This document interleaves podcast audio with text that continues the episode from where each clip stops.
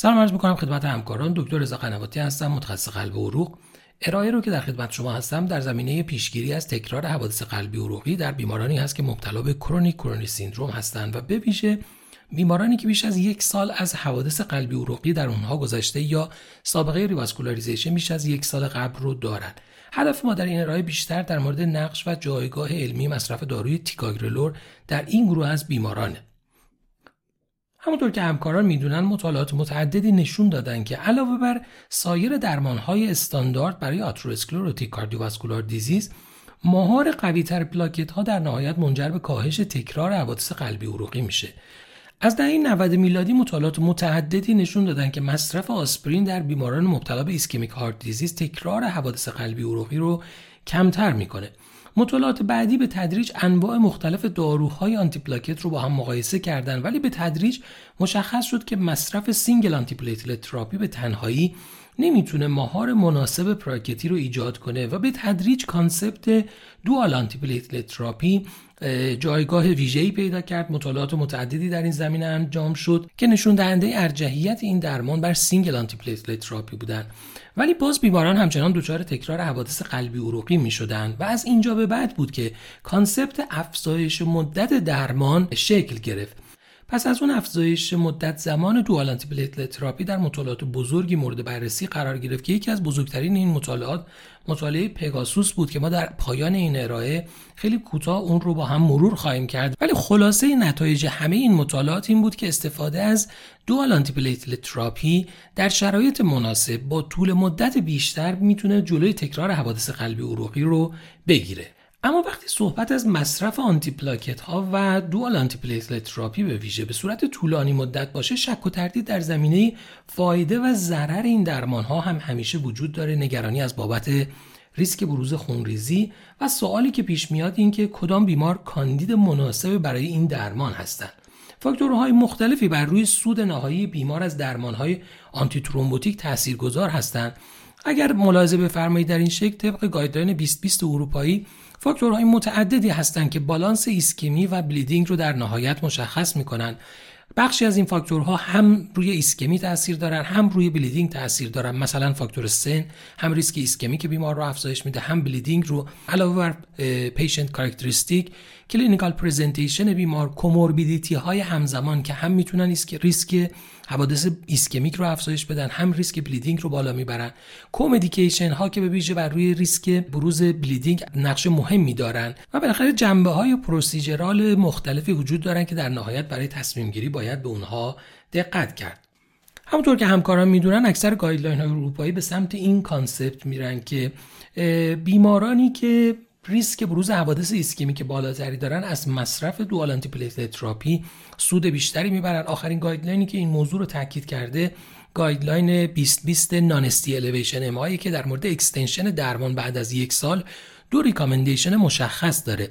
طبق توصیه این guideline بیماران high ischemic risk که در ادامه در مورد اونها صحبت می‌کنیم به شرط اینکه ریسک major bleeding نداشته باشن یا life-threatening bleeding نداشته باشن با recommendation کلاس دو اندیکاسیون درمان طولانی مدت با dual anti therapy رو دارند و اگر بیمار moderately increased risk برای ischemic event باشه باز به شرط اینکه ریسک major bleeding یا life-threatening bleeding رو نداشته باشه با recommendation کلاس 2 B توصیه به extension درمان میشه که در ادامه در مورد مدت تخمینی درمان هم با هم صحبت خواهیم کرد. اما چطور بشناسیم؟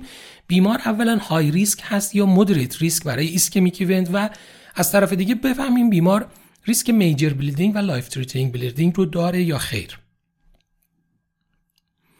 اتفاق نظری که در همه guideline های اروپایی به ویژه در این زمینه وجود داره بیماران high thrombotic risk با کلاس 2 A indication extension درمان رو دارن. این بیماران بیمارانی هستند که complex CAD رو با حداقل یکی از این معیارهای risk enhancer یا معیارهای technical دارا هستند یعنی بیمار complex CAD داره و در کنار اون دیابت داره یا سابقه recurrent MI یا multivessel CAD داره یا polyvascular disease یعنی علاوه بر CAD مثلا peripheral arterial disease هم داره. بیمارانی که premature CAD پیدا کردن کمتر از 45 سال یا accelerated CAD دارن یعنی کمتر از دو سال دو تا lesion در حقیقت داشتن که روشون کار انجام شده.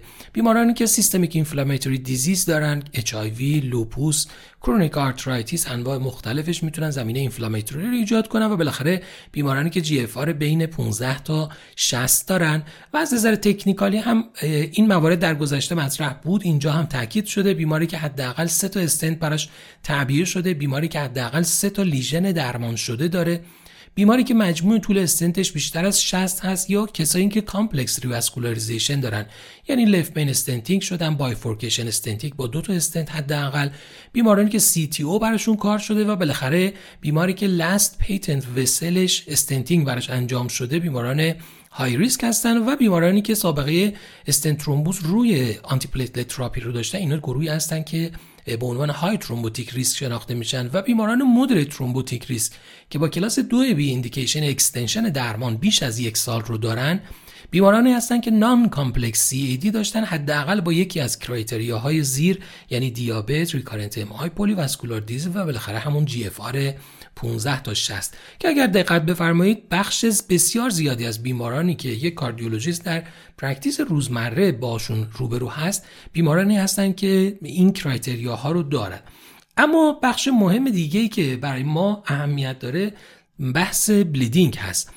دوستان حتما با اپلیکیشن ARC آشنایی دارن. اپلیکیشنی هست که برای بیماران post PCI برای تعیین ریسک bleeding بعد از PCI طراحی شده به طور گسترده در حال حاضر در حال استفاده هست و در این اپلیکیشن هم علاوه بر تعیین ریسک bleeding بیمار اینکه بیمار high bleeding risk هست یا خیر بخشی رو به عنوان trade off ایسکمی bleeding مشخص کرده که در نهایت ریسک ایسکمی و bleeding بیمار رو روی نمودار نشون میده و با هم مقایسه می‌کنه برای اینکه راحت تر بشه در مورد اون تصمیم گیری کرد. اما اگر اجزای اون رو بخوایم با هم مرور بکنیم این در حقیقت bleeding risk یک سری معیارهای major و یک سری معیارهای minor داره.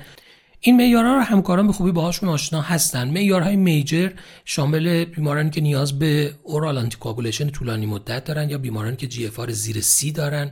هموگلوبین کمتر از 11 یا کسانی که severe bleeding نیازمند hospitalization یا transfusion ظرف 6 ماه اخیر داشتن یا بیمار recurrent bleeding داشته. بیمارانی که thrombocytopenia با پلاکت کمتر از 100 هزار تا داشتن یا بیمارانی که chronic bleeding diathesis دارن. بیمارانی که سیروز با portal hypertension دارن.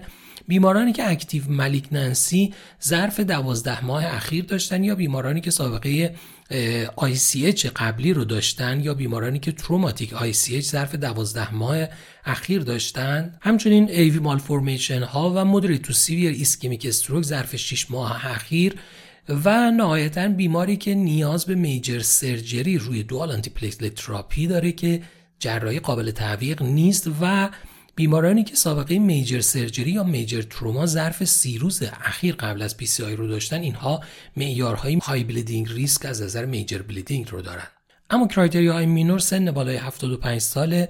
GFR بین 30 تا 60 هموگلوبین برای آقایون بین 11 تا 13 و خانم ها بین 11 تا 12 کسانی که spontaneous bleeding نیازمند transfusion یا بستری داشتن. ظرف 12 ماه اخیر کسانی که نیاز به مصرف طولانی مدت NSAID یا steroid ها دارن و بالاخره هر شکلی از ischemic stroke جز معیارهای major نبوده در criteria های minor قرار می‌گیره.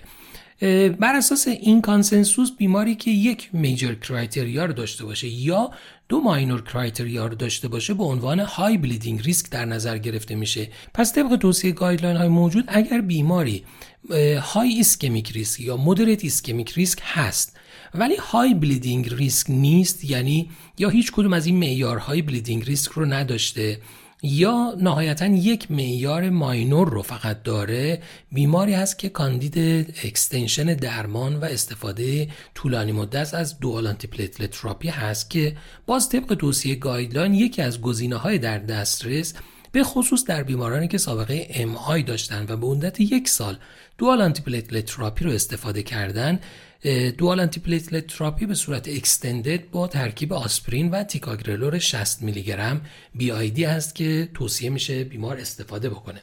اما همونطور که در ابتدا هم خدمتتون عرض کردم مطالعات بزرگ و مهمی پشت این توصیه guideline وجود داره. اولین این مطالعات که مطالعه بسیار بزرگی بود در زمینه استفاده long term از داروی تیکاگرلور در بیماران که سابقه MI داشتن مطالعه PEGASUS TIMI بود که در سال 2015 نتایج اون منتشر شد. ما این مطالعه رو خیلی خلاصه با هم مرور می‌کنیم. این مطالعه بر روی بیش از 20 هزار بیماری که سابقه قبلی MI داشتن انجام شد. مطالعه multicenter double blind randomized placebo control trial بود که بیمارانی که high risk stable CAD رو داشتن با سن بیشتر از 50 و سابقه MI یک تا سه سال قبل رو داشتن وارد مطالعه شدن و primary outcome مد نظر مطالعه هم مجموعه cardiovascular death MI و stroke بود. بیماران در دو گروه تقسیم شدن همه آسپرین رو دریافت می‌کردن گروهی placebo و گروهی تیکاگرلور رو استفاده کردن و مدت follow-up مطالعه هم 33 ماه بود.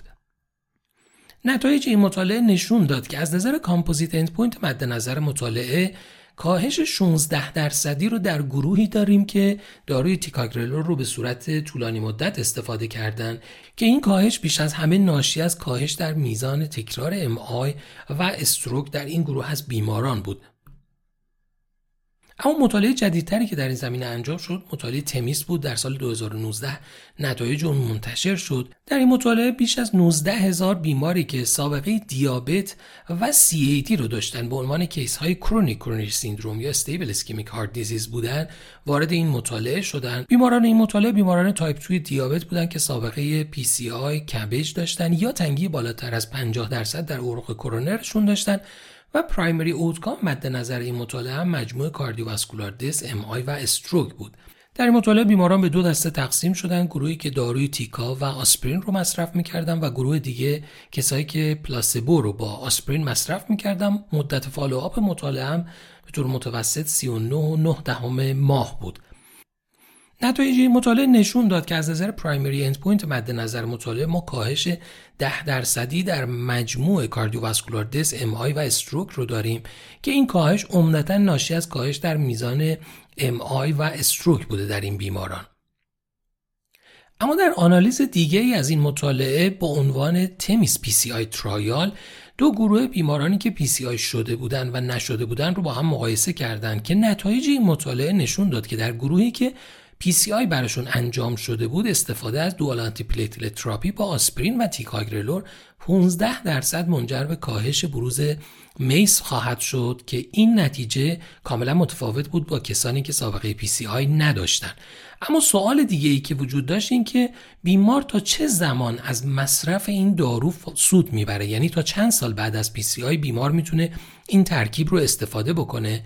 باز همون sub آنالیز مطالعه THEMIS PCI نشون داد که تقریبا تا سال ششم بعد از PCI یعنی بیمارانی که 6 سال از PCI شون گذشته همچنان بیمار از dual anti therapy سود می‌بره و می‌تونه از این ترکیب درمانی استفاده بکنه. اما یکی از معیارهای اثر بخشی یک درمان net clinical benefit ه که نتایج این مطالعه نشون داد در بیماران diabetic با سابقه PCI dual antiplatelet therapy در مقایسه با single antiplatelet therapy باعث کاهش 15 درصدی در بروز عوارض در این گروه از بیماران میشه. مجموعا نتایج مطالعاتی که با هم مرور کردیم منجر به این شد که در guideline های به خصوص اروپایی جایگاه بسیار ویژه‌ای برای درمان extended dual antiplatelet therapy با تیکاگرلور ایجاد بشه که در نهایت بشه جلوی تکرار حوادث قلبی عروقی در بیماران chronic coronary syndrome رو گرفت. امیدوارم این ارائه مورد توجه شما قرار گرفته باشه. ممنونم از توجه شما.